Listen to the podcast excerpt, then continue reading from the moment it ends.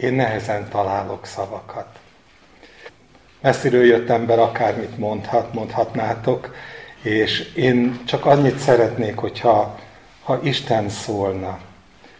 Annyit szeretnék, hogyha fölülírná mindazt a kisfiús aggódást, ami bennem van, mert van, nem kevés, egyszerűen azért sem, mert, mert nem ismerlek benneteket. Messze nem úgy, ahogy szeretnélek ismerni, szemkontaktust tudok teremteni veletek, de ettől függetlenül az a égető kérdés, hogy vajon mit mondjak, azért az ott feszít belülről. És nehéz ezt kitapogatni, nem is lehet, Isten adhat ebben akármilyen módon valahogy bölcsességet. Van, aki ismerte, van, aki nem, szerintem már csak nagyon kevesen. Volt nekem egy nagyon kedves nagybátyám, Sarok János, aki azt mondta nekem, amikor eh, ige hirdetésre megválasztottak a gyülekezetbe, keresetlenül és őszintén, hát úgy hozzávetőlegesen 30 évvel ezelőtt, hogy Zolikám, hidd el, hogy itt a testvéreknek nincsen szükségük arra, hogy bárki tanítsa őket. Minden tudunk. Amire szükség van, az az, hogy föntartsuk az Isten igéjének a hirdetését. Nem több. Ha bármikor az a kísértés esne rajtad, hogy tanítani akarsz, akkor tudd meg, hogy rossz útra tévedtél. És mindig ezzel a felelősséggel éltem az életemet, és élem ma is az életemet, hogy az Úr elé megyek, és azt mondom, hogy Uram, nincs semmi. Nem okosságokat kell megosztani, vagy szeretnék bárkivel megosztani, hanem egyszerűen a páli idézet, hogy én pedig elvégeztem magamban, hogy nem akarok semmiről tudni, egyedül a Krisztusról, róla is, mint a megfeszítettről. No, ez persze fölveti azt a kérdést, hogy vajon akkor mindig csak az evangéliumokból beszéljek? Voltak a gyülekezetben olyanok, akik nagyon, nagyon azon a párton voltak annó a nazarinus gyülekezetben, hogy mindig csak az új szövetségből kell hirdetni az Istennek az igéjét, a régi, az elavult, nincs mit mondani róla. Miközben pedig jól ismerjük az igét, amelyik azt tanítja, hogy tanulságul írattak meg a mi számunkra. És bizony bennem van egy olyan, ö, olyan alkati tulajdonság, hogy én nagyon-nagyon szeretem az Ószövetséget. Nagyon szeretem a történeteket. Leginkább azért szeretem, mert nem egy ilyen nagyon idealisztikus világot fest elénk a kegyelemről, a Krisztusról, a kereszthalálról, nem ilyen keresztény paneleknek az egymás mellé sorakoztatása, hanem emberek, akik megszülettek, éltek, nem volt még övéké az Istennek a szent lelke, de küzdöttek, Isten használni akart őket, és nagyon sokszor tudta használni őket, azután olyan gyakran megtörtént velük, hogy eltévesztették az utat, és az életüknek a vége már nem olyan volt, mint az életüknek az eleje. nem tudom, kit hogy érint a zsidókhoz ért levélnek a 13. része, de ott mond Pálapostól, nem, hát attól függ ki írta, jól tudjuk, megoszlanak a vélemények, mindegy, ott az azt mondja a zsidó levél, hogy emlékezzetek meg elöljáróitokról, akik Isten beszédét hirdették nektek. És itt van egy érdekes kitétel, figyeljetek életük végére. Figyeljetek életük végére. Sok nagy ember kezdte nagyon jól, és ráragadt a sztár jellemző. Ha fölkapta a keresztény világ, az ókori világ is, és, és aztán utána szinte bekerültek abba a skatujába, hogy ők jók akkor is, hogyha az életük vége olyan gyakran már nem az Isten dicsőítette.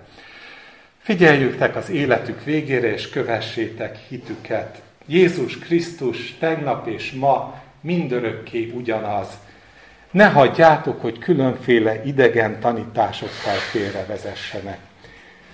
Úgyhogy ezt szeretném kérni tőletek, ezt a figyelmet, ne hagyjátok magatokat Ha tőlem hallonátok ilyet, akkor se hagyjátok magatokat.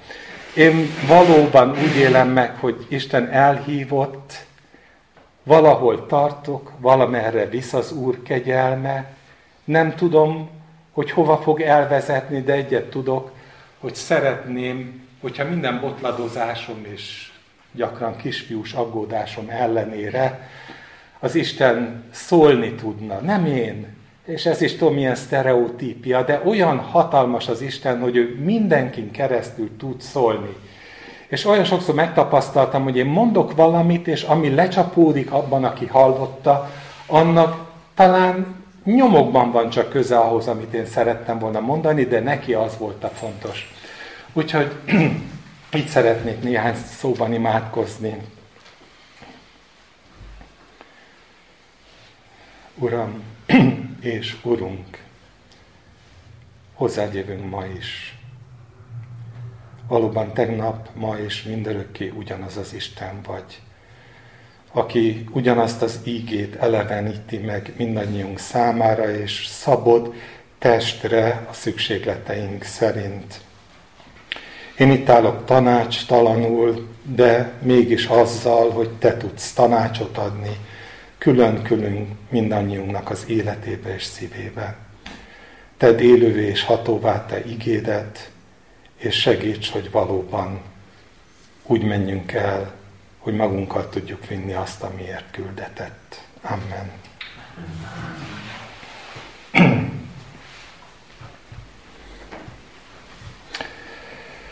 Örültem, hogy a 25. Zsoltárt olvastad fel. Tudod miért? Azért, mert, mert egyáltalán nem egy ilyen újongó Zsoltár. A próbák is benne vannak, benne van az emberi lét, úgy alapvetően. És azt gondolom, hogy ma, amiről szeretnék eh, megosztani veletek gondolatokat, az is egy ilyen dolog, egy ilyen történet. Nagyon régóta készülök arra, hogy egyszer majd sorra kerül. Éveken keresztül tartottam egy sorozatot, még most is az utolsó két királyról tart, Izrael királyainak az életéről és történetéről. A bírák korában kezdtem Gedeonnál, és egy valakit folyamatosan kihagytam. Mindmáig kihagytam. Egész életemben kihagytam, és ez a valaki Sámson. Gondolom mindenki ismeri a történetet, vagy lehet, hogy nem. Nem tudom, látjátok, ilyenkor is nehéz bármit mondani, hiszen négy teljes részt elfoglal Sámson története. Valaki olyannak a történetek, akit alapvetően a késői utókor egy ilyen nagyon fekete, nagyon eltévejedett embernek ír le, aki visszaélve Isten jóságával és a kegyelmével tulajdonképpen eltékozolja azt. Róla szeretnék néhány gondolatot megosztani. A történetnek az eleje, az első fele, az rémisztően szokatlan. Nagyon szokatlan. A történet második fele pedig megint csak ezt a szót használva rémisztően ijesztő. És ez a két véglet jellemzi a történetet, úgyhogy az a kérdés merül föl, miközben olvasuk a történetet, hogy hogy lesz az egyikből a másik. Van, milyen átmenet van, és tudjátok, ma nagyon elvárt dolog az, hogy mielőtt valaki elkezd beszélni, addig fogalmazza meg, hogy miről is fog beszélni, hogy ne úgy kelljen kihüvelyezni a elmúló percek alatt. Nos, én elmondom, hogy miről szeretnék beszélni. Abból, hogy hogyan jutunk el, mi is, keresztjének, oda, hogy megszokjuk, hogy az Isten velünk van. Hogyan jutunk el mi oda, ahova eljutott ő is, és ami miatt én kerülöm mindig ezt a történetet, hogy egy idő után már csak emlékeink vannak arról, hogy hogyan szokott működni az Úr. Már csak ebből az emlékezésből élünk, annélkül, hogy áthatná az Isten frissessége, hajlamosak vagyunk rutinos keresztényekké lenni, lehet, hogy ti nem. Mindenki maga tudja, én sokszor küzdök ezzel a e, kérdéssel, és azt látom, hogy nem csak azért teljesen magam, hogy vajon, vajon amikor e, kérdésekre választ kell adni, akkor milyen a válaszadásnak a módszertana? Odafordulunk az igéhez, és azt mondjuk, hogy azt mondja az ige, és utána válaszolunk, és valószínűleg, hogy valamilyen részigasság van abban, amit mondunk, de hogyha körbenézünk a nagy keresztény palettán, akkor azt látjuk, hogy másképp fog erre a kérdésre válaszolni egy, egy ortodox katolikus, másképp fog rá válaszolni egy pünkösdi, másképp fog, fog rá egy nazarénus, másképp egy biblia szól, és, és sorolhatnánk a palettát, amiben persze vannak azonosságok, de mégiscsak ott van egy 2000 év tudása, fölhalmozott tudás, ami nagyon jó. De mégis fölveti azt a kérdést, hogy a tudásnak az előhozásakor Isten szent lelke az, aki megeleveníti számunkra, mint ahogy a Bethesdai tónak a értéke nem abban rejlett, hogy megvan a tó, hanem abban rejlett, hogy időről időre leszállt az Istennek az angyala, fölkavarta a vizet, és gyógyító erő származott abból, vagy, vagy sem. No, ö, azt hiszem, hogy ez nagyjából az, amit szeretnék egy kicsit körbejárni. A rutin, az emlékezetnek a kérdése, ami bevetül ebbe a történetbe.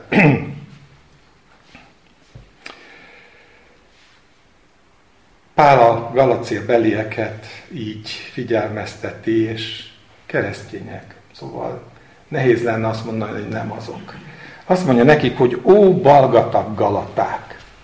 Ki idézett, ki igézett meg titeket, akiknek szeme előtt Jézus Krisztust úgy írtuk le, mintha közöttetek feszítették volna meg. Élénk élményként fogadták be ami nem kellett volna, hogy elhalványuljon. Úgy folytatja, hogy csak azt szeretném megtudni tőletek, hogy a törvény cselekedeteiből kaptátok ki a lelket, vagy a hit hallásából. Ennyire balgatagak vagytok, amit lélekben kezdtetek el, most testben fejeznétek be. És talán ez az utolsó mondat az, ami e, fölkavar engem, és ami miatt Sámson története sokszor előtérbe kerül az életembe, az, hogy itt van ez a kérdés. Ennyire balga tudok lenni? Isten valami különleges kegyelemből elhívott, megismertette magát, körbölelt a szeretetével, minden megadott ahhoz, hogy, hogy ne elégedjek meg, ne elégedjünk meg a másnapos, harmadnapos mannával. És minden alkalommal arra buzdít bennünket, hogy úgy kezdjük a vele való életet, percről percre, hogy hogy tőle kapjuk meg a mannát. Az égi eledelt, ne a rutin adja, ne testből fejezzük be, mert bizony minden olyan rutinszerű dolog, még a mi életünkben is, ami, ami, ami nem belőle fakad a szónak a vezetés értelmében, az könnyen, könnyen elvisz bennünket erről az útról.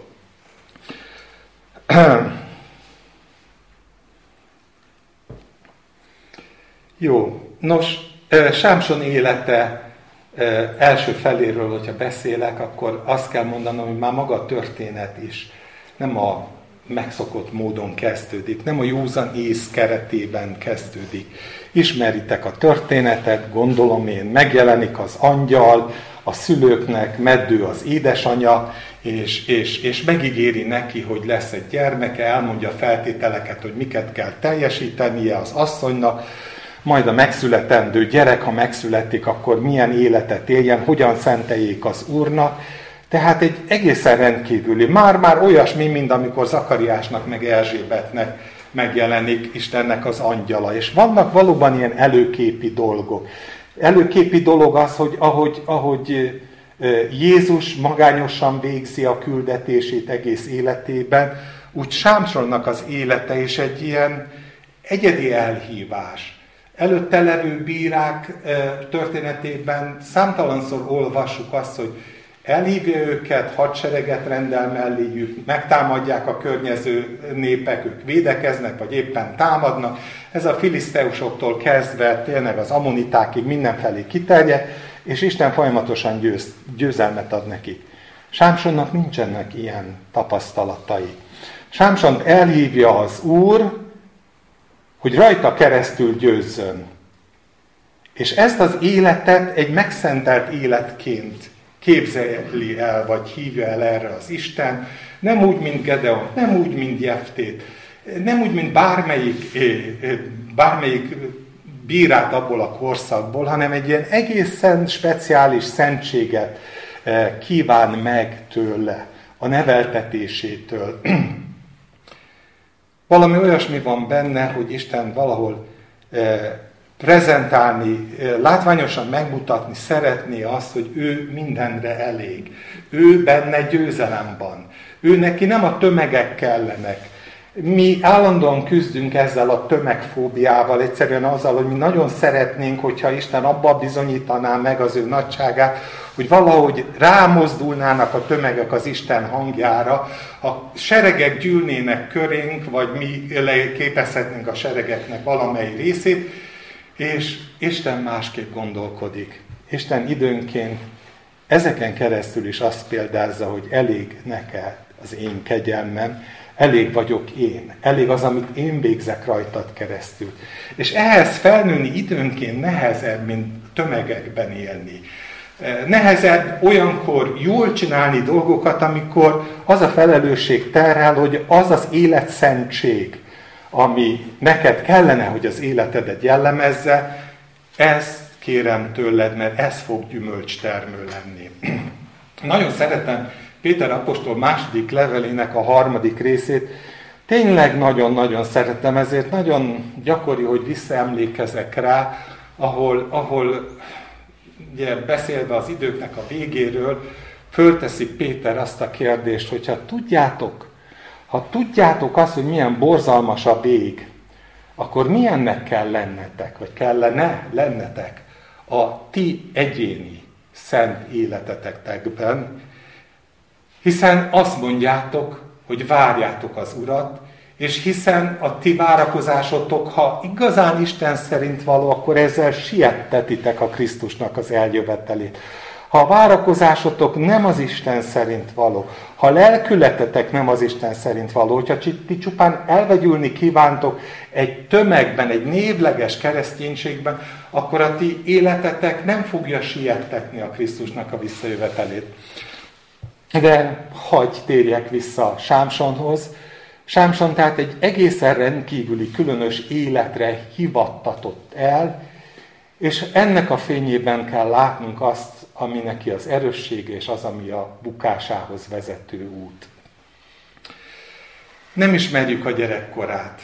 Tulajdonképpen ebben is van valami különleges, ugye a Lukács evangélium ha összehasonlítjuk, ott sem tudunk Jézusnak a gyerekkoráról semmit, annyit tudunk, hogy Isten megáldotta bölcsességben, erőben és növekedett föl, és egészen hasonló szóhasználat van itt a Sámson könyvében is, azt mondja, a gyermek fölnövekedett, és megáldotta őt az Úr. És akkor jön egy olyan mondat, ami már a felnőtt kornak a kezdetéről szól, azt mondja, és az Úr lelke irányítani, vezérelni a régi fordítás szerint, nyugtalanítani kezdte őt a Dán táborában Corá és Estáol között. Hadd emeljem ki újból. Az Úr lelke vezérelni, irányítani kezdte őt. És ami innentől történik, az az, amire azt mondtam, hogy hát tulajdonképpen rémisztően szokatlan. Megadjuk mi Istennek azt a, azt a bizalmat, hogy amikor ő kezd el irányítani és vezetni személyenként bennünket, akkor az időnként egészen furcsa dolgokat eredményez. Sámson egyszer odaáll a szülei elé, és azt mondja, hogy ő megtetszett neki egy nő, egy filiszteus lány, és nem akar mást. És a szülők, akiknek nyilván megvannak a maguk korlátai, hiszen Izrael gyermekei, azok, azok, azok egészen megrettennek ettől a perspektívától, és, és mondják a fiúknak, hogy hát nem találtál valaki hozzád valót itt a saját népet között? Hát miért kellene neked máshová menni egy idegen lányhoz? és Sámson kitart amellett, hogy ő ezt a lányt akarja feleségül venni. És tudjátok, az a különös, hogy az ige azt mondja, hogy a szülők nem tudták azt, hogy az Úrtól van ez. Az Úrtól van ez. Ma egy jóra való keresztényen azt hiszem megrettenne mindenfajta ilyen kilengéstől, ami a megszokott keresztény kultúrkörből bennünket kivezetne. És oda jutunk, hogy itt visszacsatolok, hogy vajon a rutin miatt, a beidegződések miatt, a tanult teológiánk miatt. És persze bárki mondhatja azt, hogy Zoli, ez azt jelenti, hogy a keresztény mindig polgárpukkasztó, hogy ez volna az Istennek az útja, és persze azt mondom, hogy nem. Az eseteknek a legnagyobb részében pontosan az van, amit csinálunk a normális keresztény élet. De az, hogy mi van a szívben, az csak mi tudjuk. Hogy milyen szabadságot adtunk az Istennek a szívünkben, azt csak mi tudjuk eldönteni, és nem adhatjuk alább, mint sem az, ahogy mikor ugye Sámuel, három éves kis Sámuel megy az Élihez, és, és, és mondja, hogy valaki szólít, és akkor azt mondja neki a pap, hogy mondd azt, hogy szólj uram, hallja a te szolgád szólj Uram! És valahol a nagy-nagy bizonyosság helyett, hogy mi tudjuk a jót, hogy mi tudjuk a tutit, mi tudjuk, hogy az Isten hogy szeretné, és így szerette tegnap, meg tegnap előtt, most is így szereti, és lehet, hogy valóban így van, szeretném hangsúlyozni. De a léleknek az a magatartás formája, hogy újból és újból hajlandó azt mondani, hogy szólj Uram, Hallja a te szolgád, és azt akarom tenni, amit te mondasz. És nem akarok tanácskozni testtel és vérrel, és nem csak a bűn tekintetében, hanem időnként az okoskodások tekintetében sem, vagy gyakran az okoskodások tekintetében. Ugye Pálnak ez a nagyon időszerű és nagyon ele, elevenen ható mondata, hogy, hogy, hogy leromboljuk az okoskodásokat, és minden olyan ismeretet, ami az Isten valódi ismerete ellen emeltetett, ez valami olyan gyakorlat az ő életében, amit olyan nagyon jó lenne nekünk is elsajátítani a mindennapokban, hogy megkülönböztetni az okoskodást, a múltbeli fölhalmozódott tudást a valóságos mai isteni szavánál. Mert az okoskodás nem attól okoskodás, hogy nem igaz, hanem attól válik azzá, hogy nem az Istentől jön, hanem valami olyan élményből táplálkozik, vagy tudásból táplálkozik, ami épp az adott helyzetben visszatart attól, hogy Istent ismerhessük. szóval és tényleg azt gondolom, hogy tanulságos azt látni, hogy Isten mennyire szuverén, mennyire szabad a módszereknek a megválasztásában, és hogy ami tegnap igaz volt, azt ma ő kérheti másként. Hogy a történelem menetében akár csak Izrael életét nézzük, akár csak ott a bírák korát nézzük, akkor sem ugyanaz. Gondoljatok bele, nem sokkal korábban Gedeon megszólítja az úr Gedeont, és mi az első kérés felé? Az, hogy rombolja le az apja bálványait. A Baát és az Aserát, aki ott van az apjának a udvarán. Tehát egészen nyíltan arról beszél Isten, hogy ezek bálványok, úgy kezd a szolgálatot, hogy rombold le. Ez a szolgálatodnak a belépője. És aztán eljutunk ide, Sámsonhoz, és azt olvassuk, hogy a szolgálatának a belépő, belépője, hogy vegyen feleségül egy filiszteus lányt. És aztán mehetnénk a nagy profétákig, a parázna asszony, aki feleségül vesz, de hogy összegészében érzékeljük, hogy valahogy nagyon nem a polgári rend szerint működik az Isten. Mert ő egy szuverén Isten, akinek mi nem adhatunk tanácsokat, hogy tessék magadat belepréselni azokba a keretekbe, amiket mi emberek biztosítunk a számodra, hogy kinek kelljen térni a mi komfortzónánkból, amiben megszoktuk, hogy te hogy működsz. Az ígéret földjének az elfoglalásakor Isten egészen már-már érthetetlen parancsként oda adja az izraelitáknak azt, hogyha átmennek a földre, akkor pusztítsák ki a föld teljes lakosságát. Ne kegyelmezzenek senkinek, se férfinak, se nőnek, se gyereknek. Szóval nem tudom, nyilván ebbe egy halom morális kérdés fölmerült az évezredek alatt, de nem ezt szeretném kiemelni, hanem az, hogy ugyanez az Isten évszázadokkal később elküldi Jónást Ninivébe. Mert azt mondja, hogy nekem értékes az a város, pogányváros. Kétségtelenül a legnagyobb érdeke az volna Izraelnek, hogy pusztuljon mi hamarabb. Nem véletlen, hogy Jónás ahelyett, hogy elmenne a megtérést hirdetni, gyorsan hajóra száll, és mondjuk Spanyolország felé indul el azért, hogy nehogy véletlenül be kelljen eh, felelni a küldetésnek. De a lényeg az ellentét. A lényeg az az, hogy Isten, amit mond Izraelnek a honfoglaláskor, az nem köti őt abban, hogy nem mondhatna más több száz évvel később.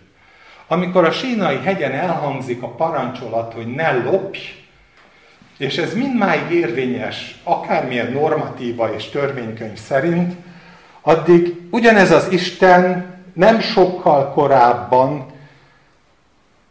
egy-két hét hónappal korábban azt mondja Izraelnek, hogy mielőtt elmentek, kérjétek el a szomszédoknak az összes értékes tulajdonát. Mai fordításban fosszátok ki Egyiptomot, és nem mai fordítás, mert ezt ige írja, hogy ilyen módon ki is fosztották Egyiptomot. Nyilván lehetne sorolni a példákat, és nem az a célom, hogy most egy-egy eseményt állítsak így a fókuszba, de azt mindenképpen szerettem volna érzékeltetni, hogy, hogy Isten olyan Isten, aki maga határozza meg, hogy mikor mit szeretne tenni. És mi késői utódok, ha nem vagyunk ráhangolva, nincs bennünk az a fajta finom hangolás, amelyik, amelyik nem a rutinból táplálkozik, amikor döntenie kell, amelyik nem elégszik meg az évezredek által fölhalmozott mannával, hanem keresi az Isten akaratát, odaáll elé, és azt mondja, hogy szólj Uram, hallja a te szolgát, hogyha nem így csinálunk, akkor bizony könnyen válunk mi is értéktelenekké, és olyanok, akikről azt mondta Pál, hogy lélekben kezdtétek. Miért fejeznétek be a testben? Azt mondja Krisztus, hogy vigyázzatok magatokra, hogy meg ne nehezedjén a ti szívetek. És pont a, a világgal való kölcsönhatásokat hozza föl. Mert valóban a világgal való folyamatos és állandó kölcsönhatás, és most itt nem a bűn, nem bűn kérdéséről szeretnék beszélni, hanem a világgal való kölcsönhatás, amiben a mindennapi munkánk épp úgy meg beletartozik, mint a politikai híreknek a befogadása, elemzése, az egyháznak a, a, a, a valamilyen formában való állásfoglalás mellett, és minden egyéb. Azt mondja, hogy az élet gondjai föl tudják emészteni az embert. A fókuszába, ami van, az föl tudja emészteni az, a lelket, és azt mondja, hogy vigyázzatok, hogy váratlanul ne érjen benneteket az a nap, amely mint egy csapda úgy lep meg mindenkit, aki az egész föld színén lakik.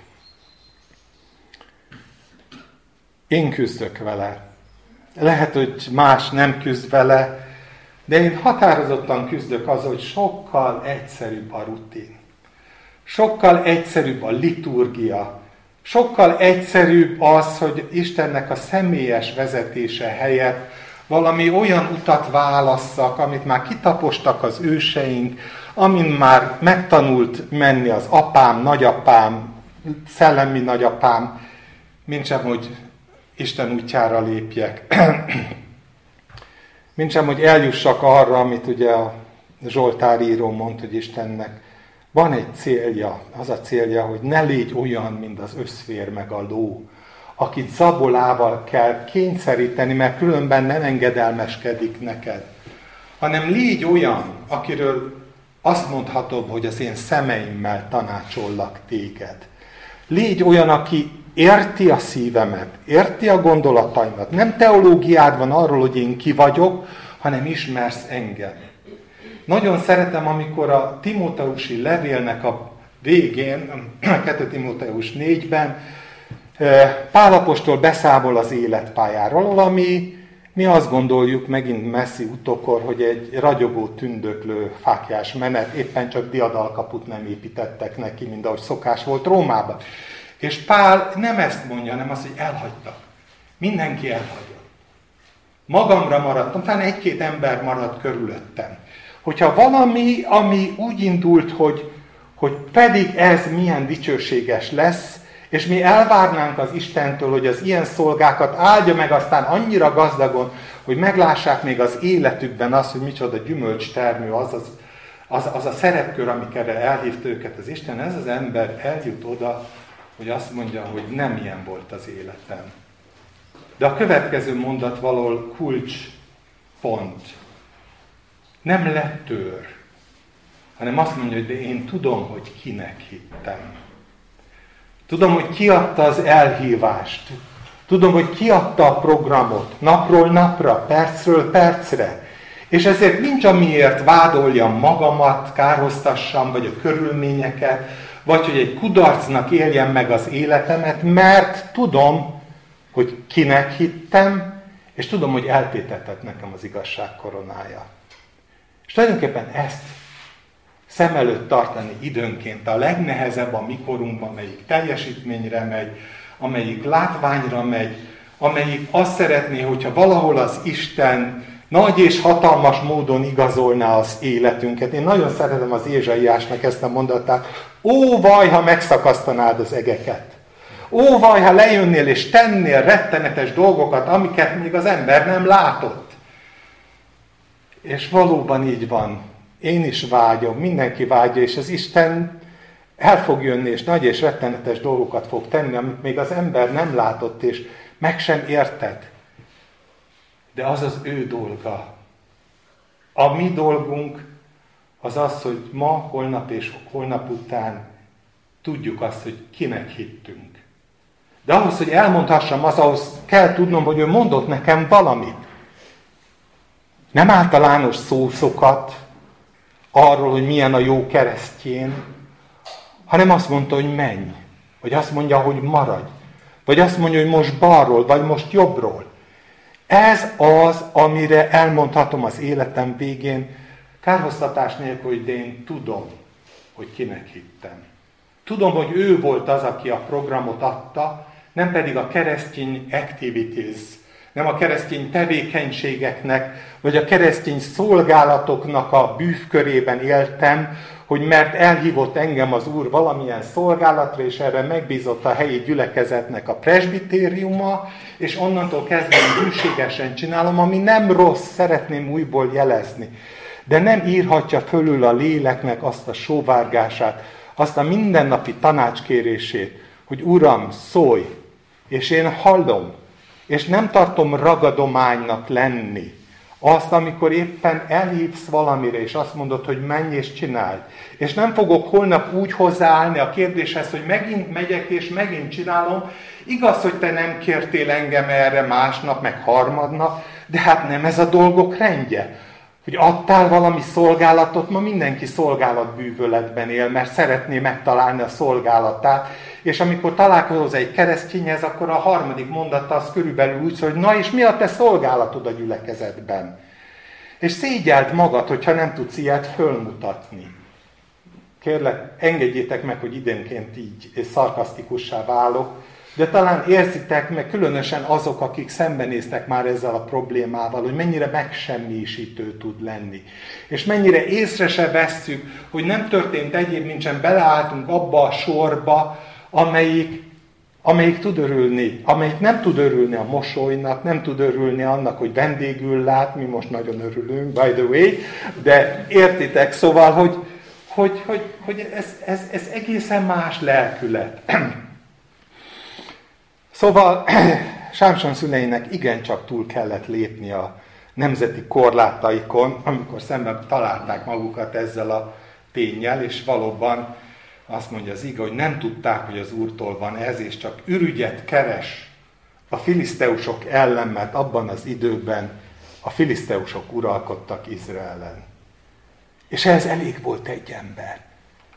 Ez elég volt Sámson, akit erre hívott el, függetlenül Sámsonnak az erkölcsi magatartásáról, de szeretném hangsúlyozni, hogy Sámsonnak az erkölcsi magatartását mi Delilától kezdjük látni, addig úgy nem is nagyon érint bennünket, hogy vajon Sámsonnak mik voltak az érzései. Hozzáteszem, nem is nagyon tudjuk, mert amikor az első érzését megtudjuk, az már éppen az, amikor elindul el az Istentől.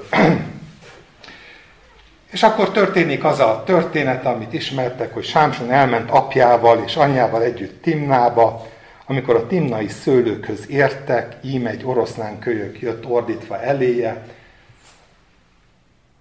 akkor megszállta őt az Úrnak a lelke.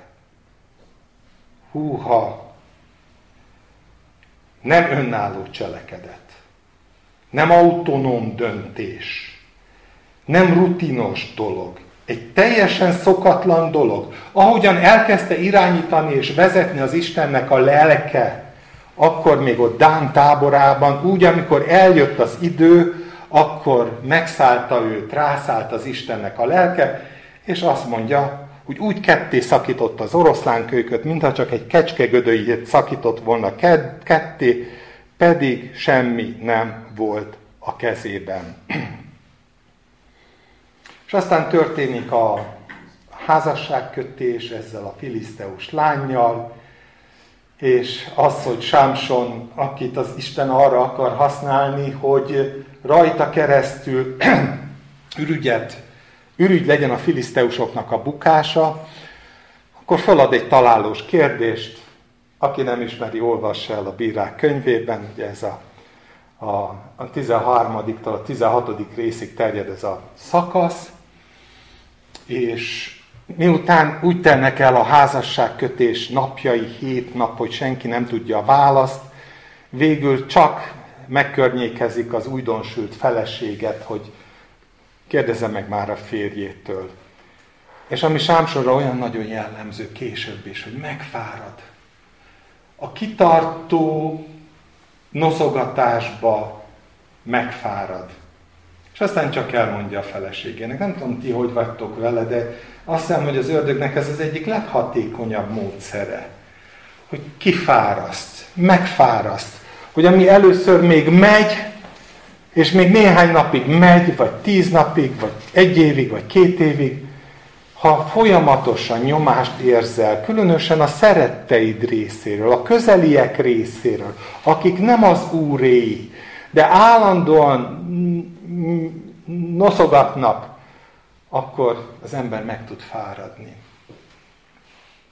És az a küldetés, ami akárhogy is végződhetett volna, így is jól végződött, de ez az Isten kegyelme, nem pedig az ő megfáradásának a következménye. Ugye az úgy, tör, úgy, úgy sült el, hogy neki kellett 30 ruházatot adnia annak a 30 férfiúnak, akit mellé rendeltek a filiszteusok, hogy nehogy valami bajt keverjen ő. És akkor megint eljön ez a mondatrész, ami hangsúlyozom az élete első szakaszát jellemzi. Azt olvassuk, hogy akkor felindította őt az Úr lelke. Megszállta őt az Úr lelke, felindította őt az Úr lelke, noszogatni kezdte, irányítani, vezetni kezdte az Úr lelke. érezzük, hogy mennyire autonóm, mennyire nem is azon múlik, hogy Sámson mennyire tudott ebben nagyon jó eszköz lenni, úgy értem, hogy a szíve lelke ott volt, de megtartotta azt, amire elhívta az Isten, a szülők megtartották, a formai követelményeknek Sámson még ebben az korai szakaszban maradéktalanul eleget tett, Szóval felindította az úr lelke, elment Askelomba, és megölt a filiszteusok közül 30 férfit, elvette ruhájukat, és azoknak adta ezeket a ruhákat, akik a találós kérdést megfejtették. És itt van egy apró, ám jelentős fordulat. Következő mondat azt mondja, hogy és haragra gyúlva elment apja házához. Biztos eszetekbe jut a Biblia, amelyik azt mondja, hogy az ember haragja Isten igazságát nem szolgálja. Bármennyi. Bármennyire jogos. Amikor arra tanít bennünket az ige, megint csak Jakab, hogy azért legyetek gyorsak a hallásra, késedelmesek a szólásra és késedelmesek a haragra, akkor való egészen világosan megfogalmazza azt, hogy bennünk ott van a bosszúnak a késztetése, ott van a haragnak a késztetése. Összegészében el tudjuk Isten dicsőségét órozni, megpróbáljuk, azzal, hogy a motivációnkba belecsempésződik a harag, az irigység, a bosszúállás. Szóval olyan dolgok, amik nem Isten parancsából születnek, hanem a saját alkatunkból születnek. Szóval elment az apja házához, Sámson felesége pedig férjhez ment Sámson egyik társához. És a haragjának az a következménye, hogy amikor visszamegy, lecsillapodik a haragja, és visszamegy, hogy mégiscsak visszaszerezze a feleségét, és be akar menni a kvázi közös hálószobába, akkor az apja elé áll a lányapja azzal, hogy ó, már eladtuk a lányt, már máshoz ment fél. Ez annyira haragos volt, hogy senki nem számított arra, hogy neked még valaha fog kelleni a feleséged. És akkor jön egy ilyen bosszú hadjárat Sámson részéről, Ugye ekkor van a híres rókák a szőlőben jelenet, hogy 300 rókát párosával a farkuknál összekötöz, belerak egy csóvát, szabadon enged őket, és azok elmennek a vetésbe, a szőlőbe, és akárhova is földgyújtják a tartalékait a filiszteusoknak. ő maga elment egy szikla barlangba, és a izraeliták, amikor a filiszteusok fölvonultak ellenük, hogy adják ki Sámsont, akkor kiadják Sámsont azzal az ígérettel Sámson felé, hogy nem fogunk mi megölni téged. Ő pedig, miután átadják őt a filiszteusoknak, szétszagadja a köteleket, és egy álkapott csonttal megöl ezer embert a filiszteusok közül.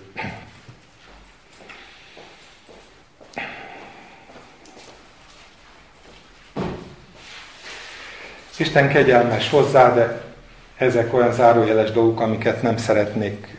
Látom, hogy nagyon szalad az idő. Lényeg az, hogy, hogy, hogy Isten kegyelmes hozzá, és, és annyira kegyelmes, hogy még vizet is fakasztott a barlangban, ahol ő, ahova ő megy. És szeretném, ha, ha én, én a magam részéről, hogyha mindig magam előtt tudnám látni, hogy amikor Isten igéje mond valamit, az nem mindig abból fakad, hogy a résztvevők jók, mármint erkölcsileg fethetetlenek, mi egyéb. Az nagyon gyakran abból fakad, hogy noha rosszak és eltévesztik, és, és időnként vezérli őket egy csomó nemtelen indulat, de Isten annyira szereti őket, és megbánhatatlanok az ő elhívásai, hogy használja és vigasztalja őket. Ez persze és itt jön az életének a második szakasza, ez nem lehet ok arra, hogy rutinossá válunk abban, hogy tök mindegy, hogy mit csinálunk, Isten szeret bennünket, Isten megbocsát, Isten még vizet is fakaszt a sziklából azért, hogy gondoskodjon a mi jólétünkről és komfortunkról, hogy ezek nincsenek olyan módon sorba kötve, hogy az én elrontott cselekedeteim teljesen mindegyek. Mert elmondhatjuk azt, és el is mondjuk, hogy minden egyaránt javára van annak, aki szereti az Isten. És igaz. Abszolút igaz. De ez az Isten kegyelméről szól, nem pedig a mi jó hozzáállásunkhoz. És persze el lehetne filozofálni azon, hogy mit jelent szeretni az Istent. De ez egy másik kérdés. Szóval élete első szakasza tulajdonképpen ezzel lezárult, és azzal zárja az igé, ige a történetet, hogy Sámson 20 esztendeig volt Izrael bírája a filiszteusok életében. Tudtatok erről? 20 esztendeig. Az első szakasznak a lezárulása az 20 évre tehető. És ami utána következik, az egy új nyitány, és ennek az új nyitánynak az az első mondata, hogy ezek után, eltelt húsz év, elment Sámson Gázába, meglátott egy szajhát, és bement hozzá. És nyilván nem véletlenül érzem mindig azt, hogy ezekről nehéz beszélni, de hadd mondjak egy olyan példát, ami, ami össze tudja kapcsolni a mondatot azzal, ami igazából a mondandómnak a, a, a lényege. Azt mondtam, hogy meg lehet szokni azt, hogy az Isten így szokott tenni. Van egy nagyon-nagyon érzékenyen lefestett példa róla. Én nagyon szeretem, amikor ketté szakad az ország, és fölállítanak két oltát, az egyiket Dámban, meg Bételben, a másikat, akkor Jeroboám szeretne füstölni, a, vagy áldozatot hozni a, a, a bételi oltáron, és Isten elküld egy ember, nem mondják meg a nevét, az Isten emberének nevezik, hogy profétáljon Jeroboám és az oltár ellen. És ez egy rendkívül erőteljes kép, ahogyan az ige leírja ennek az egésznek a lényegét, ahogyan Jeroboám kinyújtja a karját, és megszárad a kar, és kénytelen rákér az Isten emberét kérni meg azért, arra, hogy könyörögjön érte. Érdemes elolvasni. Ez egy nagyon-nagyon tanulságos szakasz, de aztán történik valami, ami nem kellett volna, hogy megtörténjen. Isten azzal a nagyon direkt parancsal küldte el, hogy menj, profétálj, fordulj vissza. Senkihez be ne menj, senkitől el ne fogadj semmit. Ezt kérem tőled. És aztán ez olyan nehéz megtenni. Nekem is nehéz. Neked is nehéz megtenni. Hogy ragaszkodni ahhoz, hogy Isten megvonta azokat a korlátokat, ami mellett a szolgálatom érvényes. És ha nem ezeket a korlátokat tartom be, tehát nem az ő szavát követem, hanem az ilyen szokott lenni az Isten, meg egyébként ezt tanítják a gyülekezetekben 2000 év óta, akkor könnyen az életemet kockáztatom, de a szolgálatomat bizonyosan kockáztatom. És akkor történik az, hogy ott él Bételben az öreg próféta. Az öreg, a nagy öreg, tudjátok? Aki tudja, hogy mit szokott tenni az Isten.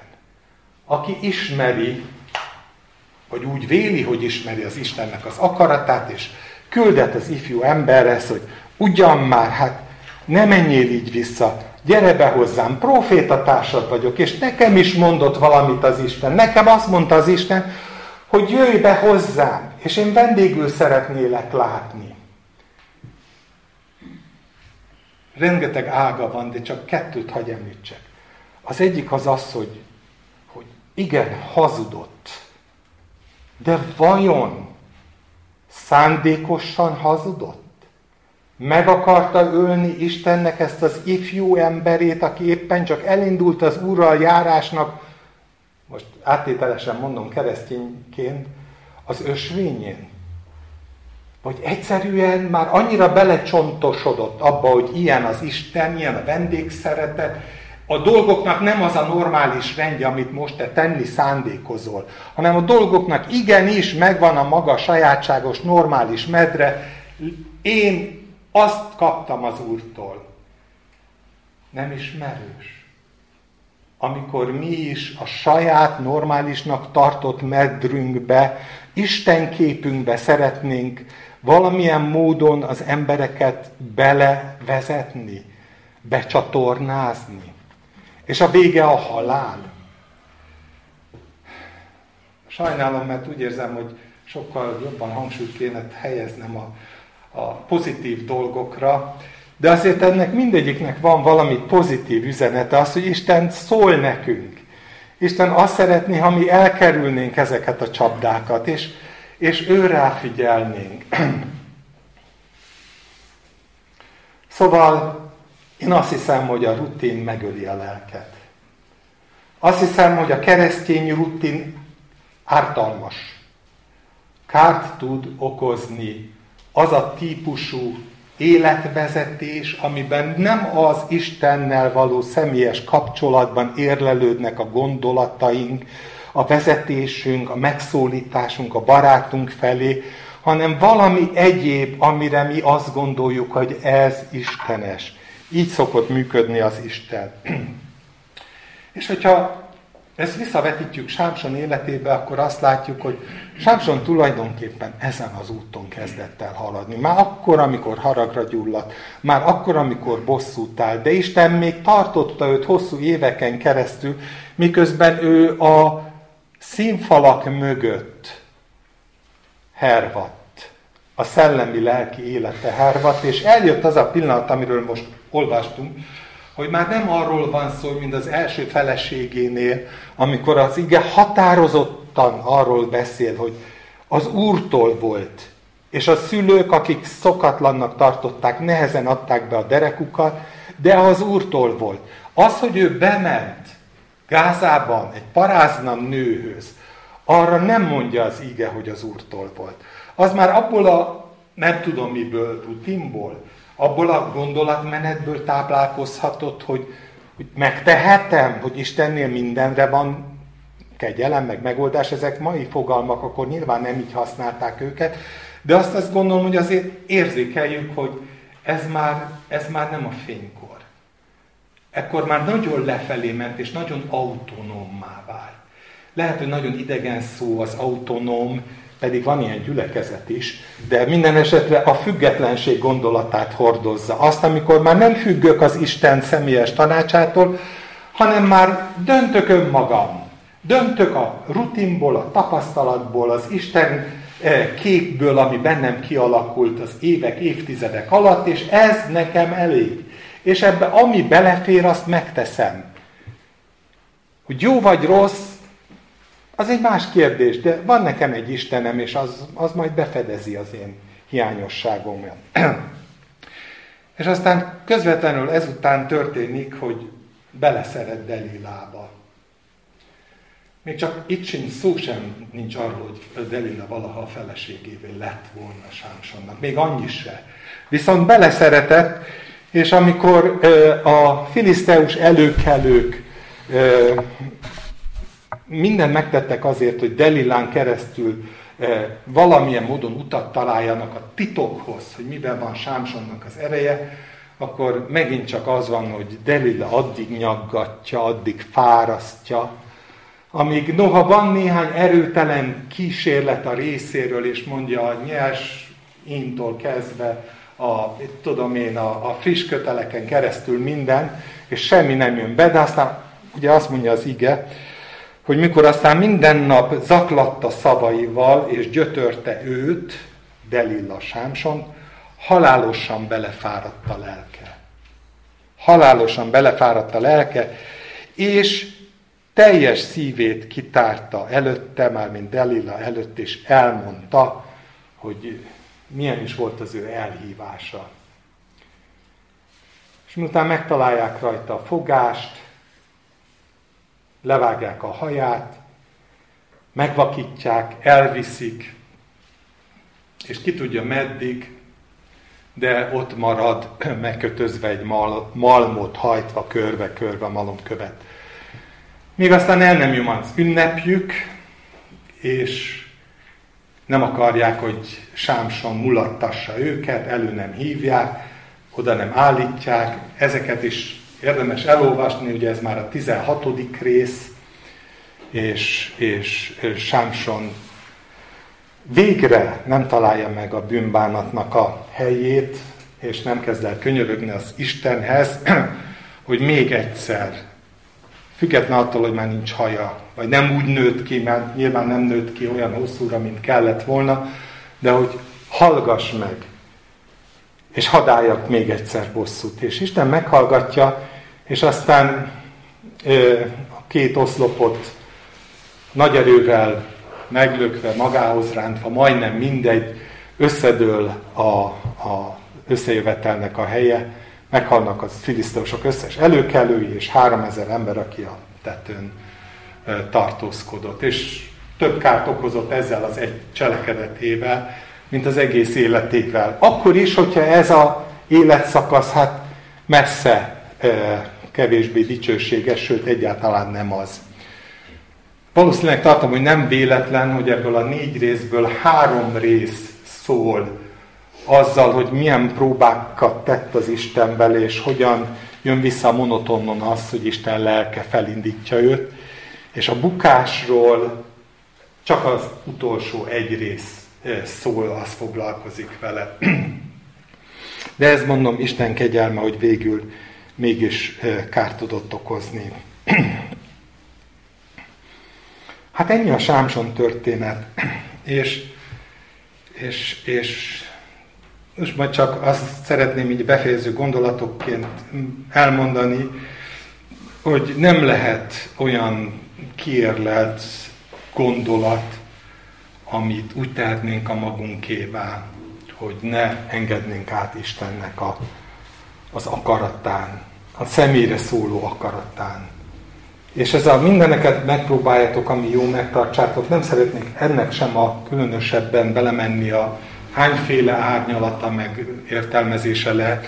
De egyet érzékelek, hogy maga a keresztény magatartás, az nem egy olyan magatartás, ami arról szól, hogy azért, mert valaki azt mondta, és nagy ember, mindenki tiszteli, akkor ez jó, hanem arról szól, hogy megkérdezem, hogy Uram, én nekem ebben mi a szerepvállalásom, mi a lehetőségem. Annyiféle teológia kiérlelődött, nyilván van a lelki ajándékokról egy halomlátás, a kegyelemről, a bűnökről, a rendszerbe foglalható szolgálatokról, annyi mindenről van, különböző közösségnek különböző részigasságai, de hogyha hiányzik az Isten személyes hangjára való odafigyelés, a függés, akkor ezek nem sokat segítenek abban, hogy hasznosak legyünk. Akkor, amit építünk, könnyen lehet, hogy nem arany, ezüst, drága, hanem fa, széna, pozdorja, tele jó szándékkal, mégsem az alapra, Krisztusra építve, hanem, hanem pont az ilyen, én Pálé, Napolós, én Kéfásé vagyok, az ilyen típusú gondolatokra, hogy már pedig Derek Prince azt mondta, most több kérlek, bocsássatok meg, hogy mondom, mondtam egy nevet, mert nincs jelentőség. A német Sándor, vagy a Cseri Kálmán mondta, nincs jelentősége. Mindegyik lehet nagy név, meg lehetett a, a, a maga szolgálatában Istennek a hasznos eszköze. De nekem egyik sem ad jogalapot arra, hogy ne kérdezem meg az Istent nem ad, szabadít föl arra, hogy autonóm, független döntéseket hozzak a hétköznapokban, a mindennapjainkban.